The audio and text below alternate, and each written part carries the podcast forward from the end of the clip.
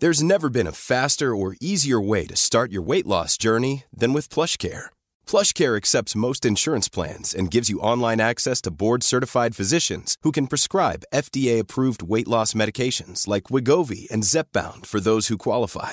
Take charge of your health and speak with a board-certified physician about a weight loss plan that's right for you. Get started today at plushcare.com slash weight loss. That's plushcare.com slash weight loss. plushcare.com slash weight loss. It's that time of the year. Your vacation is coming up. You can already hear the beach waves, feel the warm breeze, relax, and think about work. You really, really want it all to work out while you're away. Monday.com gives you and the team that peace of mind. When all work is on one platform and everyone's in sync, things just flow wherever you are. Tap the banner to go to Monday.com. Hey, it's Ryan Reynolds, and I'm here with Keith, co star of my upcoming film, If, only in theaters, May 17th. Do you want to tell people the big news? All right, I'll do it. Sign up now and you'll get unlimited for $15 a month in six months of Paramount Plus Essential Plan on us. Mintmobile.com slash switch. Upfront payment of $45 equivalent to $15 per month. Unlimited over 40 gigabytes per month. Face lower speeds. Videos at 480p. Active Mint customers by 531.24 get six months of Paramount Plus Essential Plan. Auto renews after six months. Offer ends May 31st, 2024. Separate Paramount Plus registration required. Terms and conditions apply if rated PG. TSB, Talk Sport and Business. Talk 100.3. But we've got a fantastic guest next on the show. It is Reema Juffali, who is the Saudi Arabian professional racing car driver who competes in the Formula 4 category. She is incredible because she's the first ever Saudi Arabian woman racing driver and also the first Saudi woman to hold a racing license. And Reema is uh, has been waiting patiently online. Thank you very much for joining us on Talk 100.3. Hello, hi, good to be here. Hi, Reema. Reema, thank you very much. Thank you very much for, for joining us. You know, what's uh, at, at, the, at the early age, where can you remember your passion for, for motorsport and cars coming from? Yeah, actually, racing in uh, GT3. So Okay. I, I did race in Formula 4 and Formula 3. Uh, but the passion really came from just my love for cars and sports separately. And then in college, just being exposed to different sports, and one of them was Formula One, just as a fan. Uh, it sparked my interest, and I was like, actually combines both my passions. And did some research and, and found that, you know, anyone can get their racing license and, and race. Uh, maybe not become a Formula One driver, but it's still possible to pick it up later in life. And that's kind of uh, how it started for me. Well, you, know what I mean. Uh, this definitely is one of those uh, steps that you've taken that will help and pave path for a lot of youngsters that want to follow you. Now, could you could you tell me? I mean, what kind of support you've received in this entire process for you to start off to get your license and to get out uh, on the track? Yeah, I think you know first and foremost with with something like this, uh, like racing, it's you know not very familiar in, in my region. The most important thing initially was um, educating myself and getting the right information. And once I did, it was obviously the support of people around me, um, other racing drivers to give me the right guidance um, and and timing. I think for sure for me it was I came back to Saudi and was starting a, a you know a new chapter in my life and actually found the time to pursue something you know on the side and and I was definitely fortunate to be able to do that. And it started off just me training for uh, a race in Abu Dhabi for six weeks prior to the race. Mm-hmm. and the, you know the biggest support for me really was um, something I it was very unexpected that you know the reaction of everyone after I participated in my first race was overwhelming support and encouragement. And uh, you know coming into this completely new I was like oh my god actually this is I have to take this a little bit more seriously if, if Right. this is the reaction and and uh, yeah it's it's kind of what really pushed me to take it full on. It's it's exceptional what you've done, and and you hear you know what motivates you. You were here in January, uh, January in Dubai uh, with the GT3. You there finished uh, second in the 24-hour race in one of the fantastic Mercedes AMG cars. I love those cars. That would be my dream to get behind one of those. And for the 24-hour race, you know you did so well there, uh, racing for for six hours in total. We often hear when you're a, a pro- professional driver how fit you have to be, and and, and the the G forces and everything everything that it puts on the body. What do you have to do to stay fit in order to spend six hours behind the, you know, the wheel of one of the cars in a GT3 race? Yeah, good, good question. Um, you know, it's not like a lot of sports. It's not very easy to get in a car and have track time. So when you do, it's very valuable. Um, and in order to be fit for races like that, and, and just you know, um, driving around the track at that limit uh, consistently, it's all about stamina and strength. Mm-hmm. Um, so, you know, in terms of focus, you also need to be very focused. That takes a lot of energy and attention. So, endurance training is a lot of what I do. Um, so, I picked up cycling, which I loved, and um, it was a good way for me to train out of the car. Uh, I also picked up some running as well, which is quite easy to do anywhere, and um, all of all of these things helped me in the car. And I didn't realize just be, how important it was being fit, um, not just in terms of strength, and you think about it as power and strength, but it's concentration, it's attention, it's not having the up and downs um, in the race. You want to be as balanced and consistent. Tell me something, Reema. I mean, you know, while while we're talking about and understanding how important it is to be fit to, you know, take the wheel, uh, we've never, neither I nor Kitch, we've sat in a race car ever, ever. So how how is it inside? I mean, are, are the seats comfortable that you can actually sit there comfortably for six hours? No, no, can you, can, I've, I've, sat in one of the cars. Have and you? Those seats are hard. Yeah, I mean, see, I mean, for, yeah. for, for, me, I mean, you know, I mean, can can you can you switch on the AC and then probably turn it off when it becomes a little too cold while you're driving? No. Or does all of these things come in? Um, well, well, actually, there, there's questions that I think people, a lot of people have asked, asked me surprisingly. So, some of these cars have uh, AC, uh, but when you turn on the AC, you're, you're removing from some of the power from the car. So, even if it's just a minuscule amount, mm-hmm. you don't want to turn on the AC. You rather just be in there hot, um, dealing with the temperature because even with with an AC, it's not efficient to cool you down because you're getting hotter, uh, and the and the car, car is quite hot just on the inside. Right. Um, and the seat is, is is comfortable as it can be because you get a mold um, per driver per seat, oh, okay. so it's very snug. So you mm-hmm. you don't move in the seat. So that's the most important thing. Not really the cushioning and um, it's just being able to be completely uh, uh, not protected but supported on all on all edges.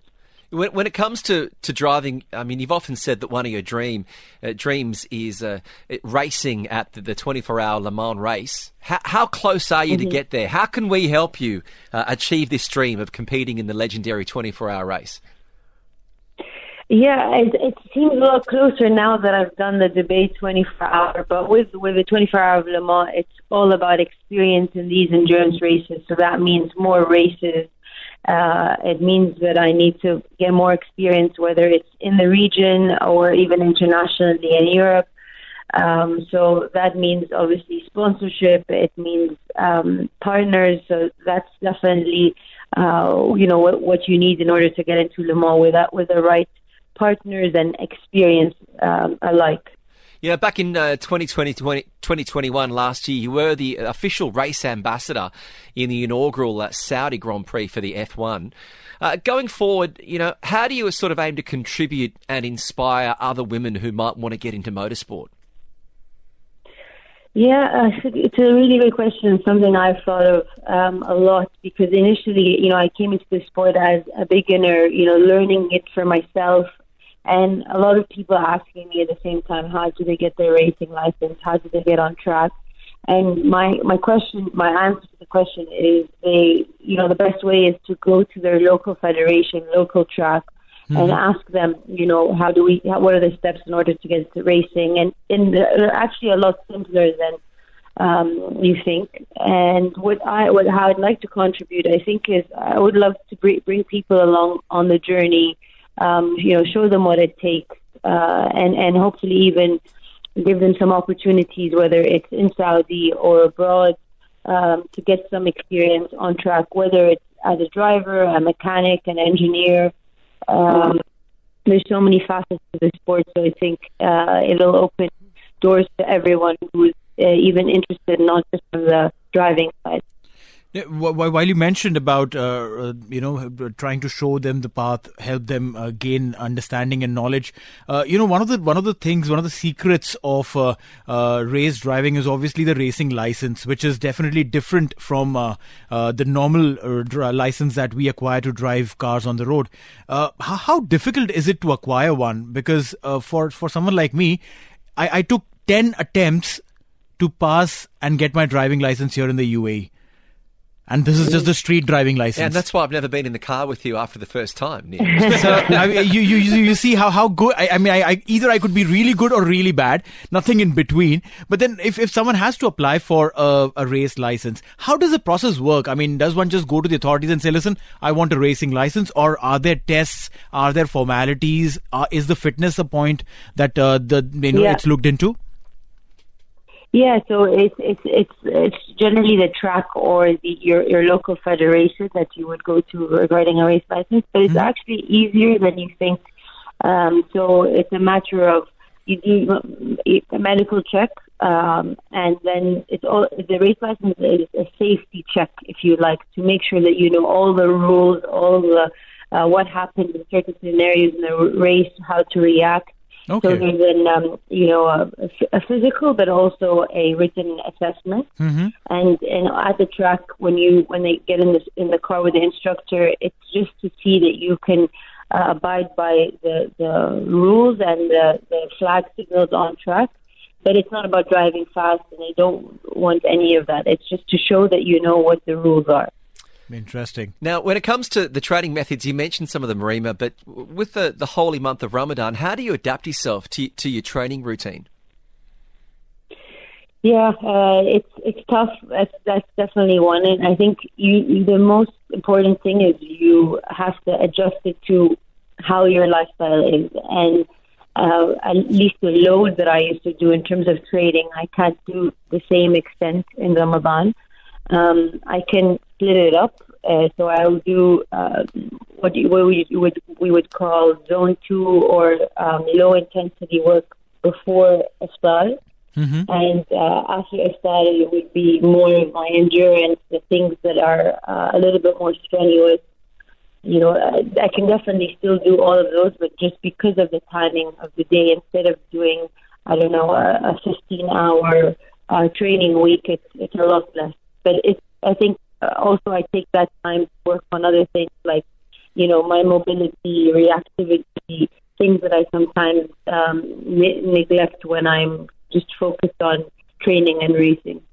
That, that makes sense because uh, need to adapt and need to alter uh, your training methods depending on uh, the time of the year. Uh, if, I mean, again, you know, if if you are in the winter months, things are different. In the summer months, trainings are different. In season, off season. But then, you know, this is this is a, very very uh, unique uh, challenge that we face here. I was in fact yesterday talking to an athlete who is right now who plays cricket for UAE and he is and, and they're undergoing an pre-season training and pre-season training means they put in more hours in the gym training working towards their muscles and he's fasting.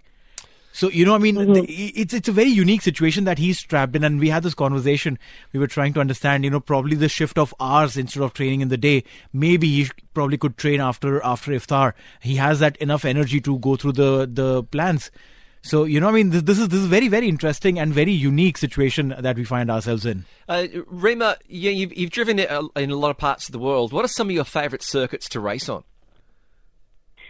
Yes, I think one of the most favorite, I think was it's called Spa Francorchamps in Belgium. Um, that's an incredible track. It's long, it's fast, it's undulating. Uh, so it was, you know, has its, uh, at one point, I actually don't remember the level the track is, but you, you go through very, it's almost like a roller coaster when you're walking it. Mm-hmm. Uh, but that would be one of the top tracks. I also really enjoyed Silverstone um, in the UK.